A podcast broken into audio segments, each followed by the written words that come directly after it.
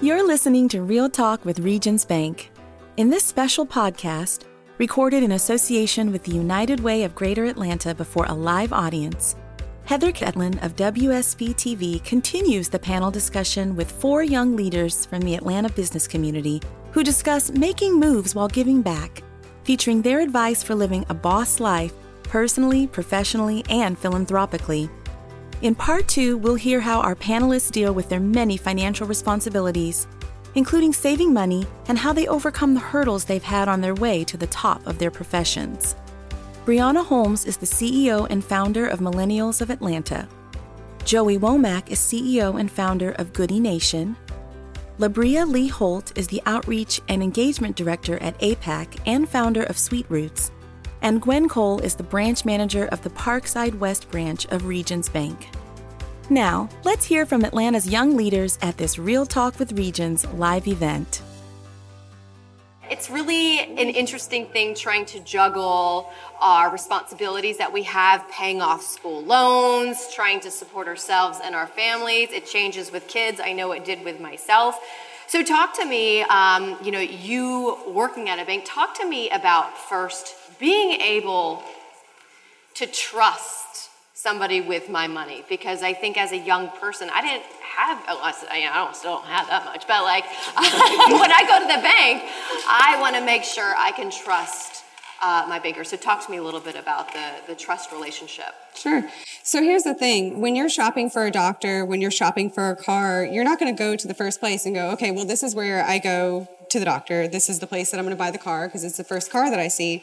You're going to look around. So it's, it's important to have multiple resources. But the biggest thing that I can tell you around trust when it comes to your banker is are you having a conversation? Are they talking to you or are you talking to them? Are they asking you questions? Are you having, you know, discourse with one another? Are they getting to know your needs, your wants, your goals? If you can get to that point where you can feel like you have that rapport, then you know that you are with a banker that has your best interests in mind. There's a wealth of resources and tools that you can find online, um, including if you go to regions.com, Insights tab, there's really great articles and calculators and videos that you can watch that will help you to create that budget. So, when it comes to nonprofits and asking your friends and family for money, how do you guys approach that the first time and then when it comes to the second time and third time, do you approach them more, more than one time? Yes. Okay. I think you have to learn how to be confident in asking for things. Mm-hmm. And when it's money, you have to become confident in what you're selling. So when I look at the organizations that I'm a part of or hearing about ovarian cancer, I'm asking people to join in on an opportunity. I'm not asking for your money. I'm asking you to support a cause and giving you the opportunity to do so. And I think that has worked in some instances. And then I think what I also do when I go back to people is I try to connect them yeah. to whatever the cause is. I do recall a point where I was afraid to ask people for things, and especially afraid to ask for money. And I think as we're growing, and I'm sure all of us have experienced this, lots of you have, we have to start talking about money mm-hmm. to get better at it. and and if you want someone to support something you're doing, you have to talk about money so that they know where their money's going, what impact it will have, um, and that normally seems to help. I would love for each of you to tell me about the biggest hurdle you've had to overcome while giving back to the community and juggling your job and juggling your family and how you overcame it. So we'll go ahead and start with you, Joey. Literally going broke because I felt bad around uh, having the opportunity to bring in money while doing good. I was actually digging into what my company already did. So I was literally sacrificing like $80,000 so that it would go to my university. Um, and it took me literally having like going in the red for it to go through my head like, you know, it's okay. As long as you solve a problem for this organization, it's okay to make money. I don't know how to delegate at all. Um, it literally took two of my close friends sitting me down behind this wall, actually, telling me, you need to delegate. Because I spent all of my time organizing at least one event every month, begging, not begging, no, begging people for money so that they could host, like, so I could afford to host the events. The first couple of our events, I was paying the tab when people weren't, and making sure that we have a safety net so people who walk out on their tabs, like, we still pay mm-hmm. people because that happens. Pay your bills, people, please. Um, someone has to get it.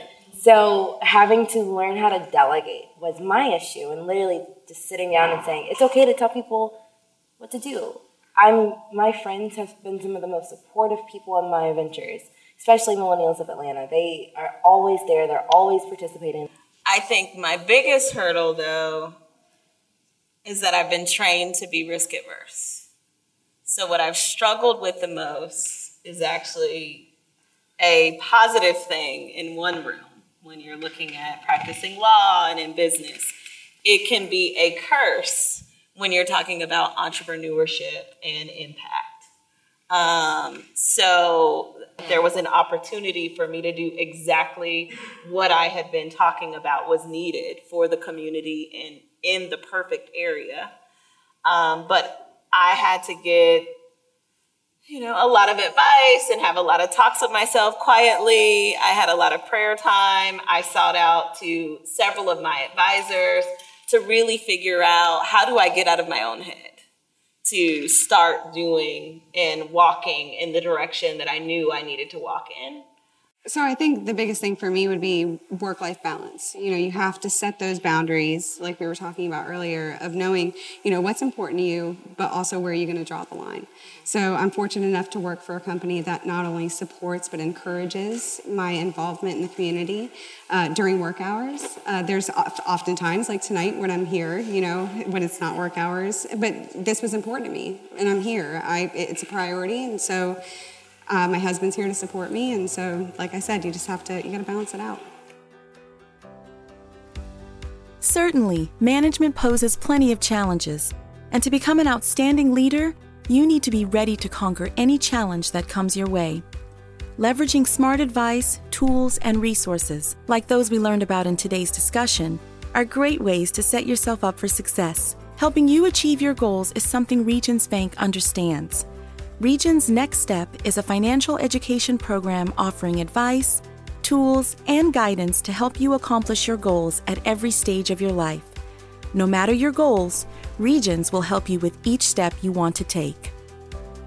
And that concludes part two of a special two part podcast recorded live in Atlanta and presented by Real Talk with Regions Bank in association with the United Way of Greater Atlanta.